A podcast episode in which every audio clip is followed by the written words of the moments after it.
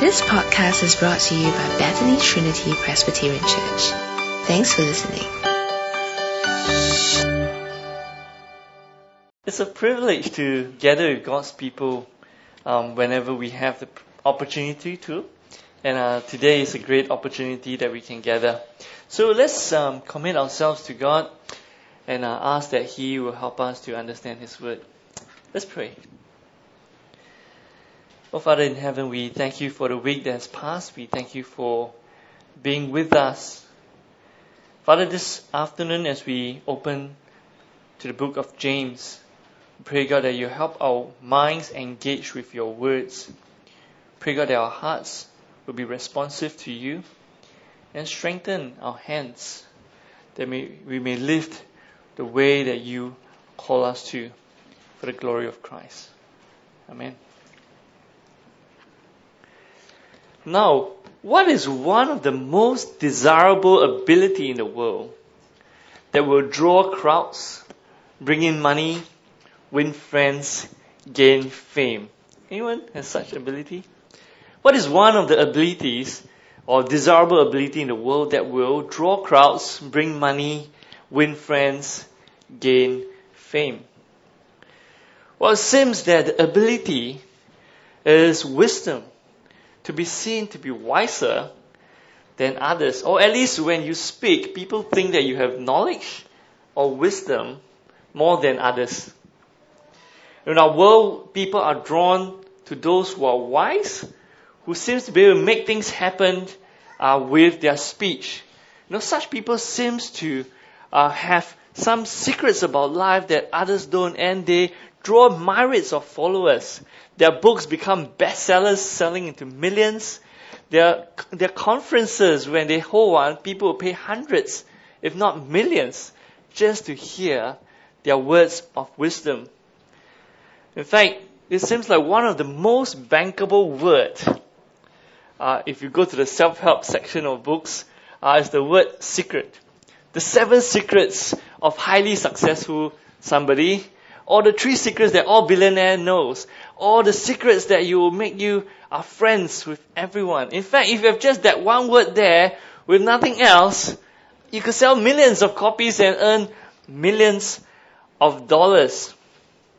If you have secret knowledge or you have wisdom that others do not have, you become of a greater value.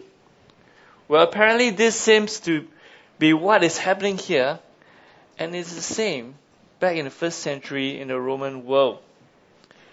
Now we are in the midst of the book of, or the letter of James. In James, we have looked at the past week how James chided his, um, his listeners for one thing, or thinking that they can have faith without deeds. And again, he questioned his listeners who wants to be teachers, but they have no control over their tongue.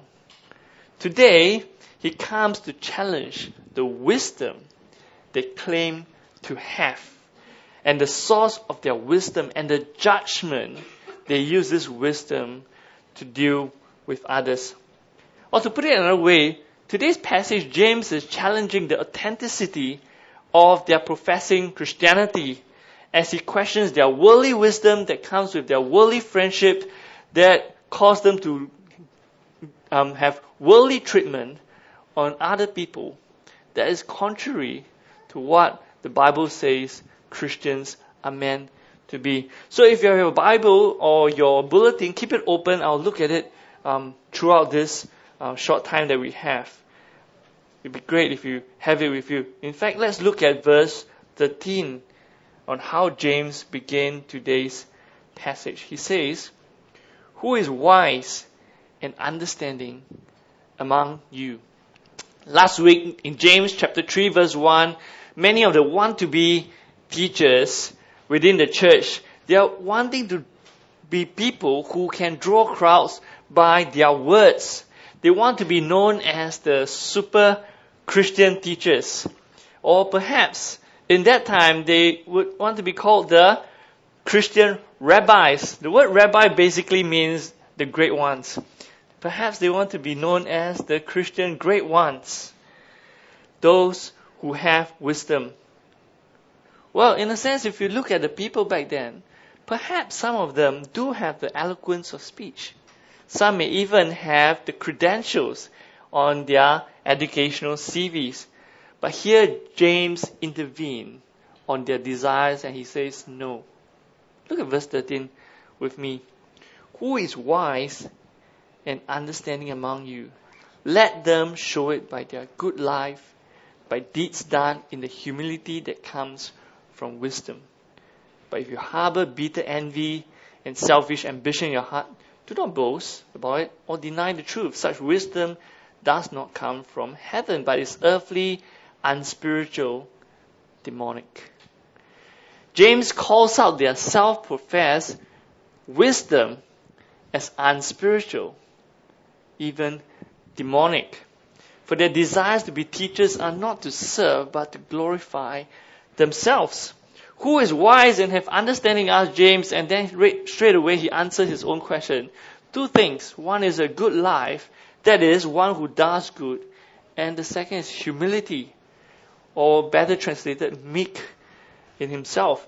So there is this deep connection between one who is wise with one who does good deeds and one who is humble. But that is not what James learned about his readers.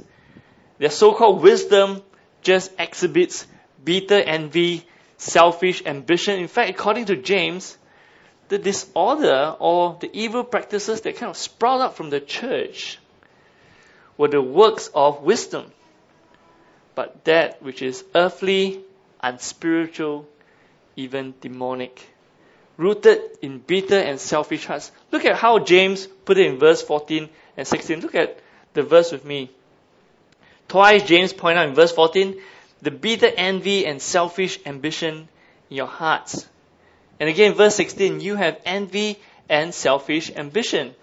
We could possibly imagine some of those in the first century church who says, who, who is always envious or even ambitious.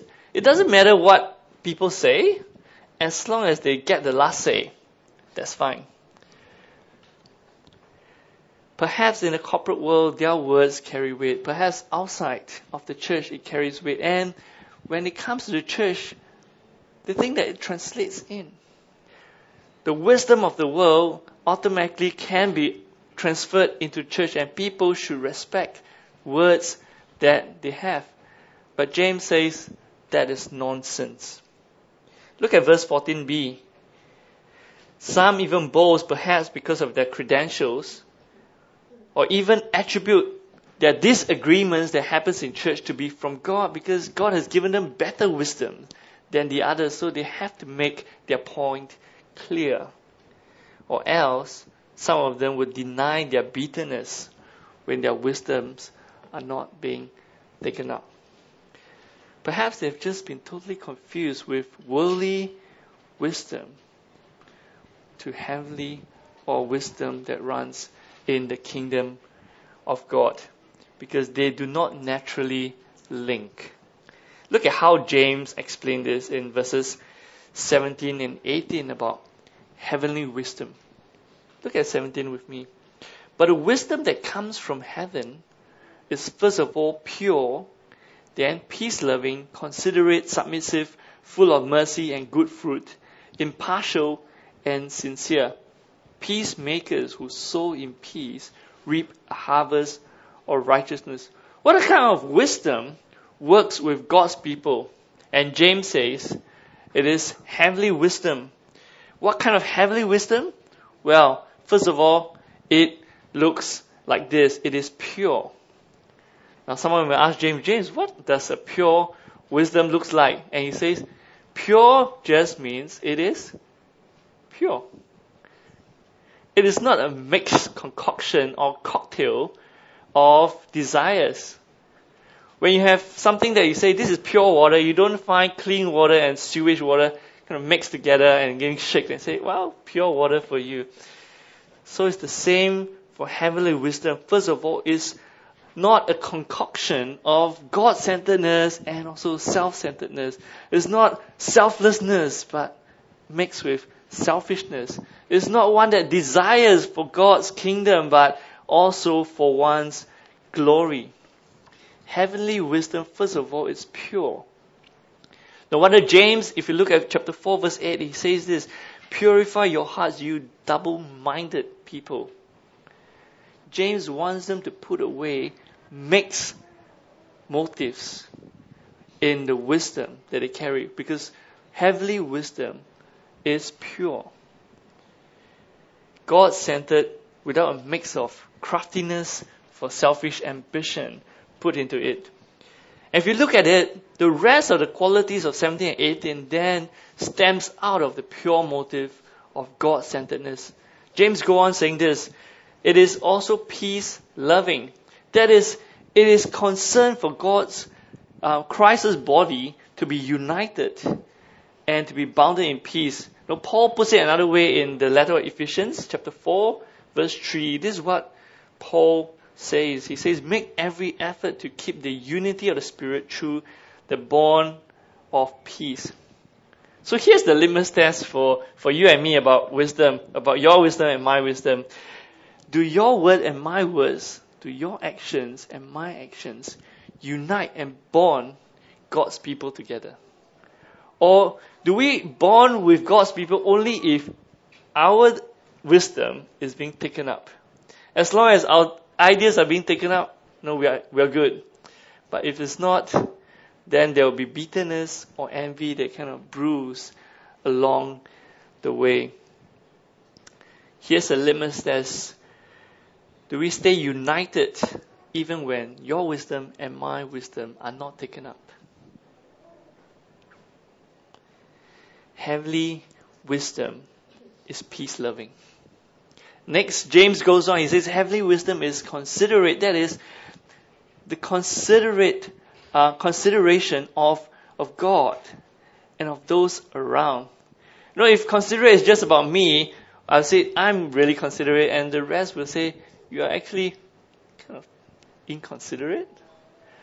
Here, the considerate here is talking about God and of others. You know, I've been encouraged at various times in, in our church when I learn or know about brothers or sisters who make it a point to come to church or Bible study, not because they have full energy at 8 o'clock at night, but they realize that I should be there when I can to encourage the rest.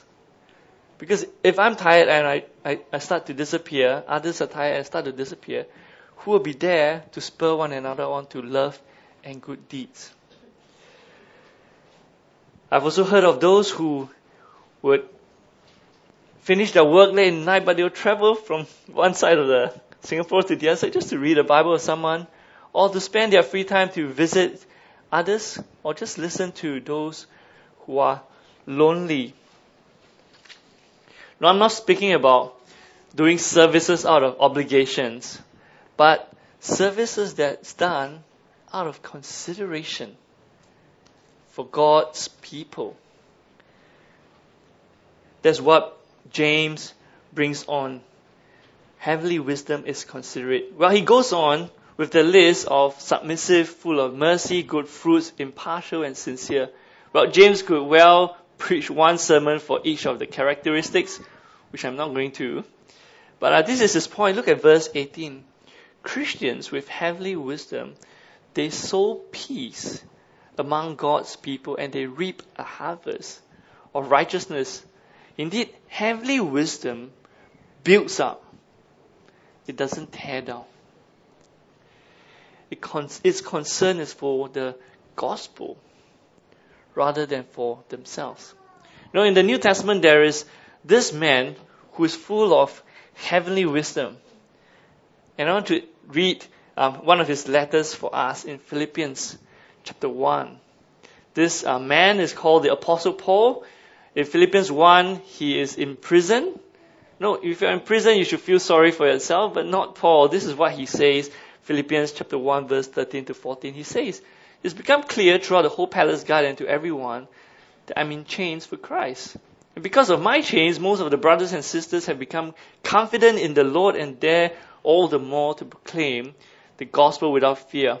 With heavenly wisdom, Paul saw that his chains was not a shame, but was God's wisdom in using that to raise up more gospel workers. As you look on to Philippians, this is something that happened. The, the, the church of Philippi, they were close to um, Paul. They loved Paul and they were pretty upset. Because when Paul was in prison, people start to take advantage of Paul. And they try to discredit Paul or to um, cause trouble for Paul. Listen to what he says. They were really upset, but look at how Paul responds in Philippians 1.15. It's on the screen. Paul's response to the Philippian church. Well, you know what? It's true, some preach Christ out of envy and rivalry, but others out of goodwill. The latter do so out of love, knowing that I'm put here for the defense of the gospel. The former preach Christ out of selfish ambition, not sincerely, supposing they can stir up trouble for me while I'm in chains. But you know what? It doesn't matter. The important thing is that in every way, whether from false motives or true, Christ is preached, and because of this, I rejoice. Look at how Paul responds. Paul, in his heavenly wisdom, for the gospel's sake, he has joy rather than bitterness, even when he has been taken advantage of. Because his loss is the gospel's gain. What wisdom God has on that. And he says, I'll rejoice on that. Take this one from me. You know, dear brothers and sisters, we, we all have wisdom. All of us do. The question is, what kind of wisdom we exercise? Do we exercise heavenly wisdom? Or do we exercise worldly wisdom? Will we learn from Paul? Or will we sound like those that James is talking to? Now, in a very practical sense, it sometimes means that we, we start to learn to work around other people's needs or in consideration of, of others.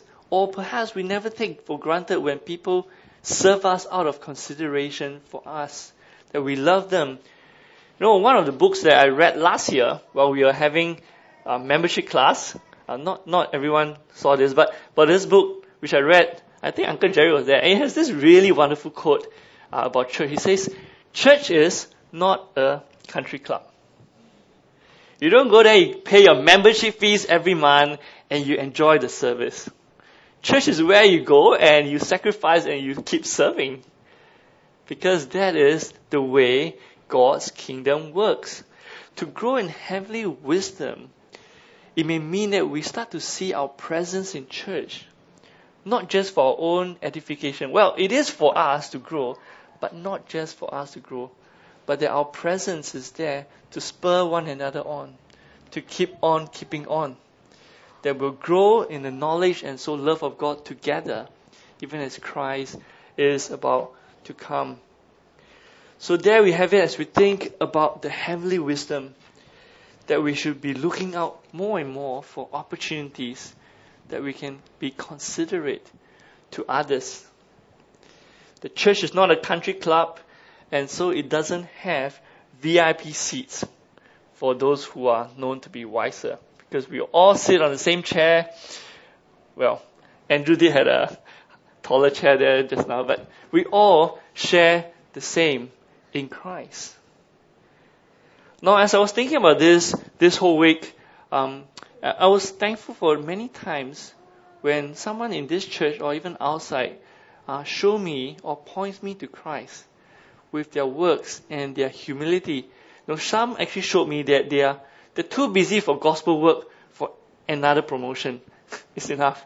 Another one, and I won't have time for God. Others would spend their time reading the Bible with, with, with another sister or brother, or share a meal with someone who is lonely, or to visit someone who has become a widow. No, I thank God whenever I catch a glimpse of this heavenly wisdom um, by others.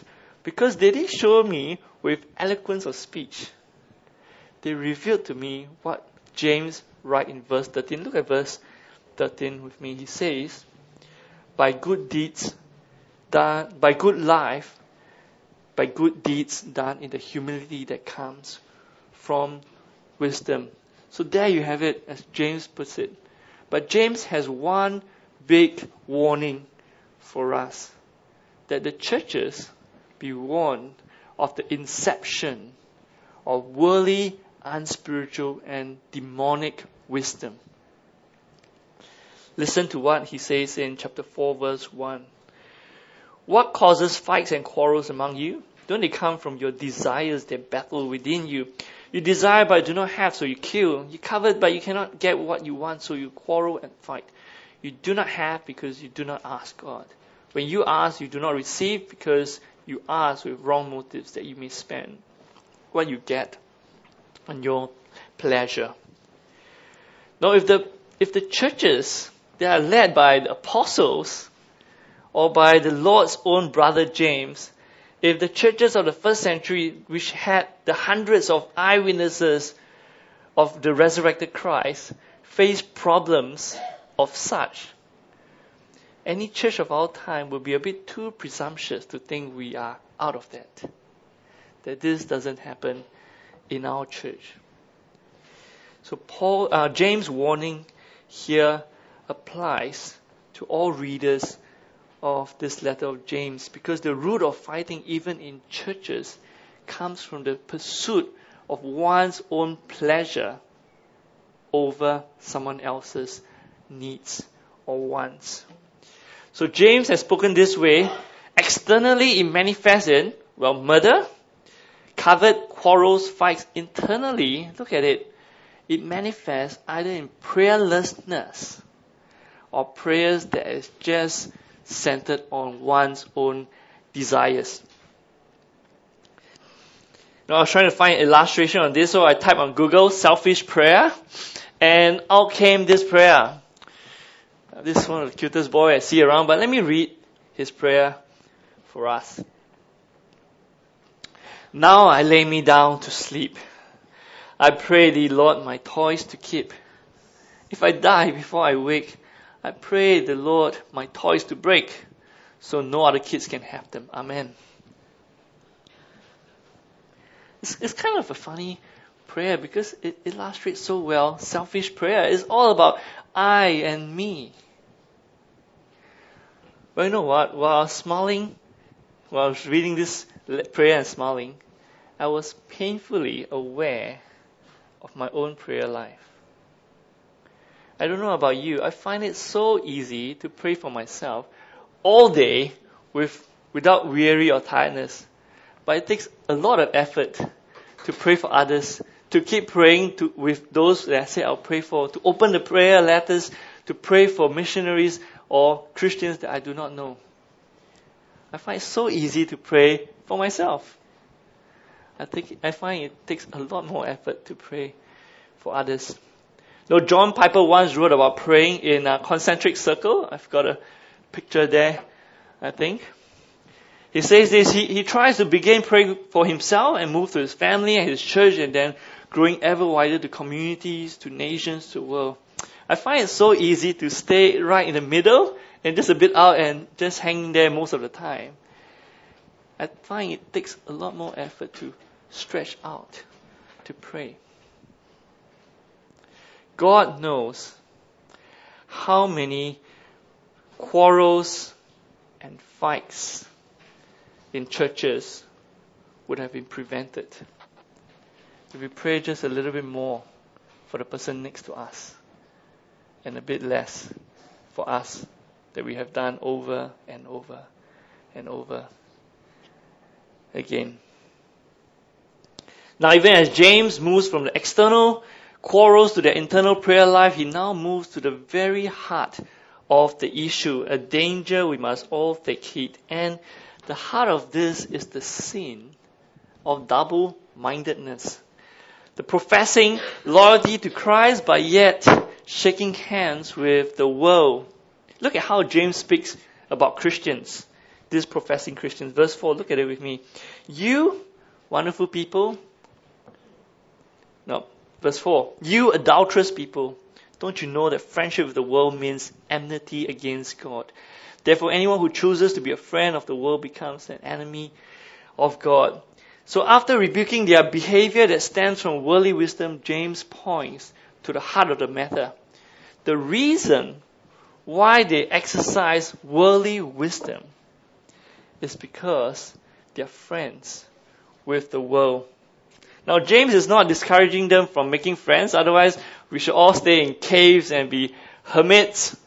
Uh, he's not talking about making friends in the world, but he's saying being friend with the world. That is to align with the world's hostility towards God, to live in opposition to God.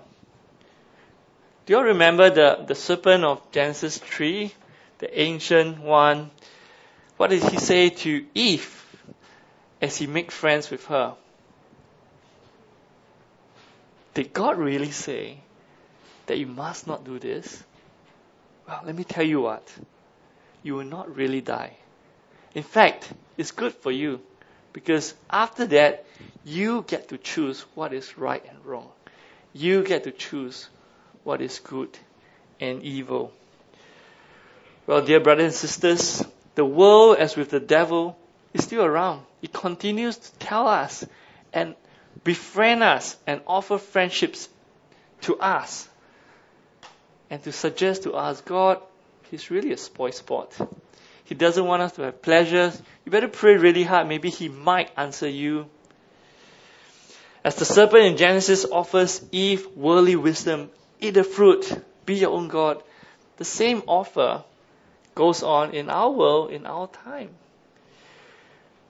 At the end of our world's value, or the base of the world's value is this you actually do not need God. You be your own God. You decide what is good, what is evil. Well, you can do a survey of the whole country if you want. At the end of the day, you choose what is good, what is not. James' warning was to his readers. Undoubtedly, they are Christians, but so serious is befriending the world that James turns around from calling them brothers in the last few chapters to you adulterous people. That if you befriend the world and take on their principles, this is how you behave. There are at least two ways you go. You either have to change your view of God, perhaps demand that the Bible's got to be more relevant, or else we'll start to change our relationship with God, even denying connections with Him. Here's James warning friendship with the world will ultimately breed in us the same indifference and hostility towards God. And at some point, you overflow into the church, living out worldly, unspiritual, even demonic wisdom. And so exclusive it is that he started using the language of marriage. What is marriage? Marriage is when two flesh, two persons become one flesh, and it can't be torn off to fix with another. Adultery is when something comes in and tries to tear something that is one flesh away so that they will be with something else. And James says, if you do that with the world, you are adulterous people. So James says in verse 4, look at verse 4 of chapter 4 with me. Anyone who chooses to be a friend of the world becomes an enemy of God. Now listen carefully and look at James with me. James had never once said that these people verbally denounce God. They have not verbally said, I don't believe in God anymore. What James is saying is that, well, you didn't say that. Let me show you in your life what you are doing. We have gone through this. Chapter 2, like the world, you show favoritism, discrimination. Chapter 3, like the world, you use your tongue, you speak against each other. And like the world, you are bitterly envious, selfishly ambitious, seeking to elevate yourself and your own pleasure above others. Your lives doesn't exhibit Christ likeness. Your life exhibits the world. The double mindedness, the flirting the world, you know, you have aroused the jealousy of God because there's no polygamy in the marriage between Christ and his church. That arouses the jealousy and the anger of God. Brothers and sisters, as we kind of pause here, here's a question for us to kind of think. How is our friendship with the world?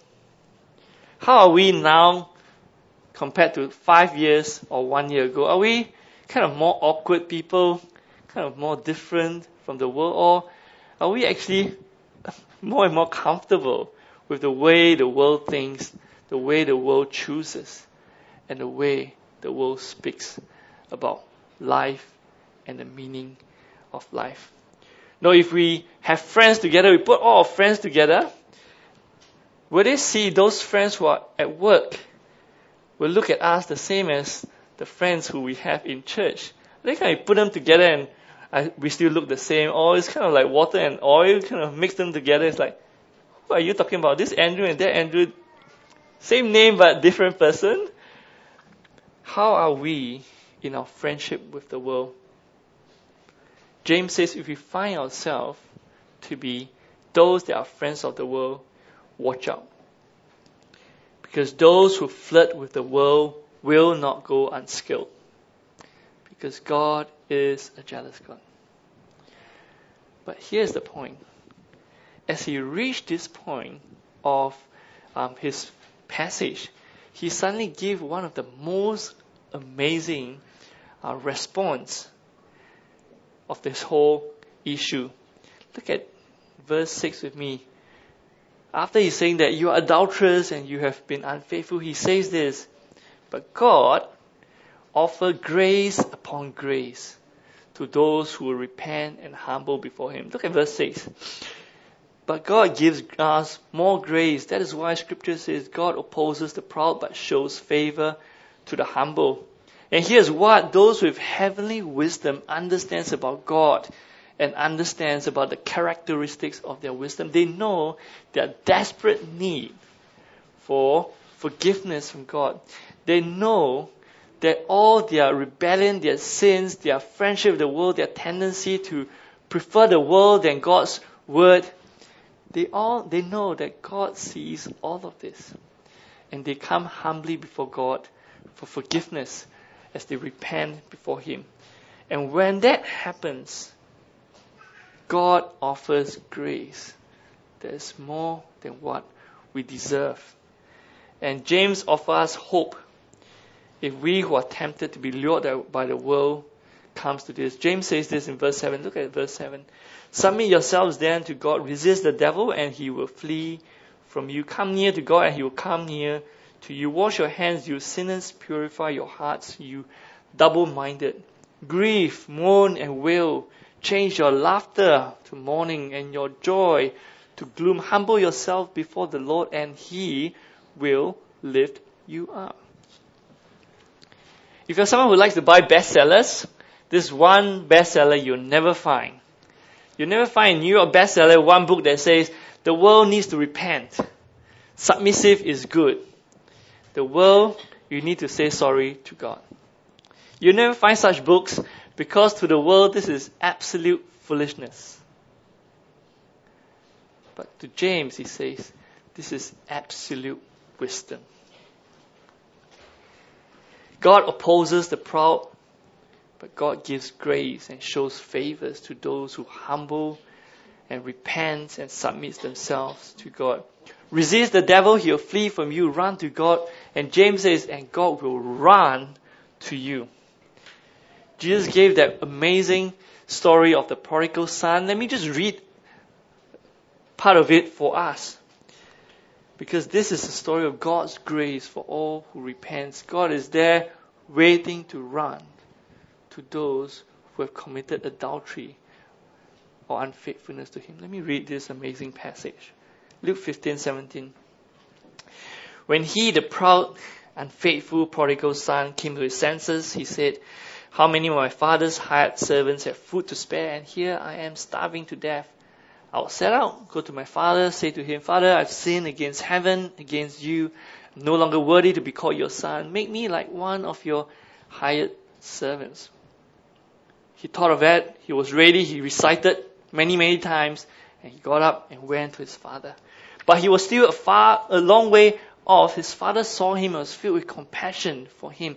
He ran to his son, threw his arm around him, and kissed him. You know, the son started to want to rehearse what he said. He said, Father, I've sinned against heaven, against you. I'm no longer worthy to be called your son. But the father said to the servants, Quick, bring the best robe, put it on him. Put a ring on his finger and sandals on his feet. You know, bring the fattened calf, kill it. Let's have a feast. Let's celebrate. For the son of mine that was dead is alive again. He was lost, but he's found. And so they celebrate. James tells us the one who grieves, mourns, and wails over his or her sins, one who turns his or her back from the world and comes back to the God who loves him, who is well aware that Christianity is 100% grace, 0% effort or achievement. James tells us they will find the Lord willingly lift them up from their shame, their guilt, their condemnation to be the bride of Christ. Verse 10 Humble yourselves before the Lord, and He will lift you up. Now, dear friends, the world, its prince, continue to offer us friendship, continue to offer us the same lie that our own rights is more right than his right. Our own rights are more right than her right. And at some point, the world's wisdom will offer us, you make your choice of what is right and what is wrong. But James says, flee from it and run to God because God recognizes eh, those who are humble and He gives grace to them. What is humility? This is it. Those who are humble, they recognize who God is, what God has done, who we are, and what we have done. Those who are humble, they come to God and they realize what we have done is to sin and rebel against God and are condemned. What God has done is to take the price that we deserve and suck it all up, drink it all up. He put it on the Son. So what we have done and what God has done lands Jesus on the cross. Those who are humble and come before God and recognizes who God is and who we are, what He has done and what we have done, will not go to God's kingdom and God's church and start to say, my preference first. I'm wiser than you. We'll recognize that we are all sinners saved by grace and we are united by the blood of His Son. Now, one commentator says this. I thought this quote was pretty good. It says this Pleasure seeking Christians are walking civil wars whose lust for pleasure brings fighting to the church and even to the world. The heavenly friendship with God rejects worldly friendship with the world. So may we never be so wise or so close to the world that we actually end up walking, becoming walking civil wars among Christians. Those that comes in and create strife. Those who comes in and creates quarrels. Now finally we come to the last two verses, which reminds us again the destructive nature of worldly wisdom, which we'll look at it just very briefly. But let me read verse 11 for us. Brothers and sisters, do not slander one another. Anyone who speaks against a brother or sister or judges them speaks against the law and judges it. When you judge the law, you are not keeping it, but sitting in judgment on it. By now, James just plainly put it, the manifestation of your worldly wisdom is slandering of one another, speaking against one another, judgmental speech. And James warns his listeners against speaking evil of each other or speaking down on each other, whether it's by loud argument or by whispers, because this is a sin that is totally inappropriate among God's people know, there are all kinds of creative ways to speak evil or to put another down. It's just limited by the creativity of our worldly wisdom. I'll just say a thing, a few together, and I'm sure if we are creative enough, we can find all ways to do that without sounding that is intentional. Now, someone may see um, this person passing by and they say, "No, he's the only one there. It must be done by him." Or someone who will come in in the middle of conversation, hey, you know, what are you talking about? Oh, yeah, I heard that he had a quarrel with his spouse. Ah, is that true? Ah, I'm so worried. You know, yeah. What, what, so what happened? Or someone may come in and says, you know, I'm, I'm not such a bad person. but I'm not such a good person, but compared to someone else, well, I'm not too bad. You know, there is this really um, religious man, law abiding man, wise man, as they would have called him, a Pharisee. One day he was walking to the temple and he decides to pray to God. And this is what he says Luke 18.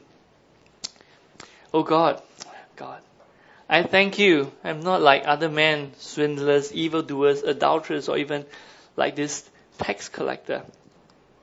I thank you, God, for making me such a good man.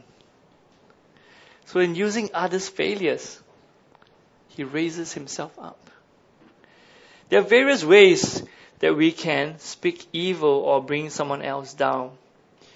We just need our worldly wisdom and creativity. But James warns this you do not speak or judge others with ill intent because you do not sit on the judge seat. And that's where he ends in verse 12. For there is only one lawgiver and judge, the one who is able to save and destroy. But you, who are you to judge your neighbor? So, brothers and sisters, there's place to speak truth, of course. The Bible says we are to speak truth in love.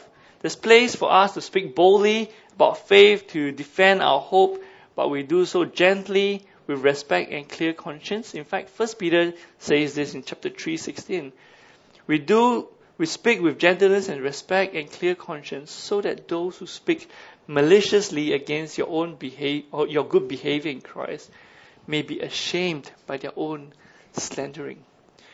There's no place for slander, not even creative ones, among God's people. So let's kind of conclude today's passage.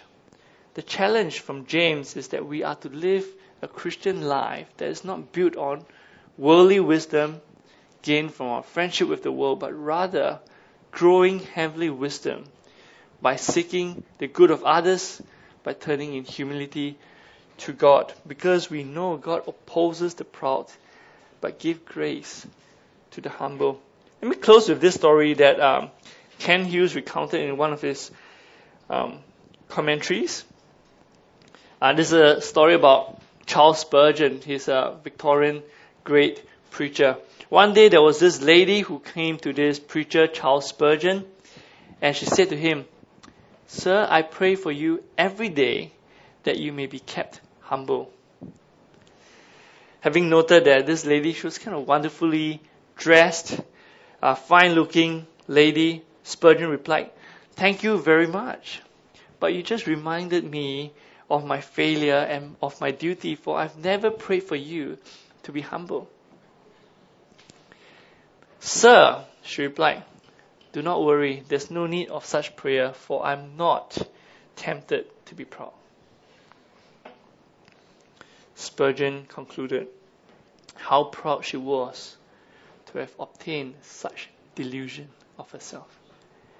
Would you pray with me as we close that we may not be blinded to think that we are immune to the lure of the world or the ways of the wisdom of the world, but rather that we will ask God to grow us humbly in heavenly wisdom and we submit ourselves to Him and to love others. Would you pray with me? Heavenly Father, thank you for the warnings and reminders by James that worldly wisdom and friendship with the world have no place in your kingdom or amongst your people. Forgive us the occasions where we have dealt with our brother or sisters in worldly manner, whether in speech, in attitudes, in actions. Please draw us to see our desperate dependence on your grace and the forgiveness of our sins that we may live a life that humbly seeks the good of each other. Help us to grow in heavenly wisdom till Christ returns or us to Him. Amen. Thanks for listening to this podcast brought to you by Bethany Trinity Presbyterian Church. For more information, visit us online at busypc.sg.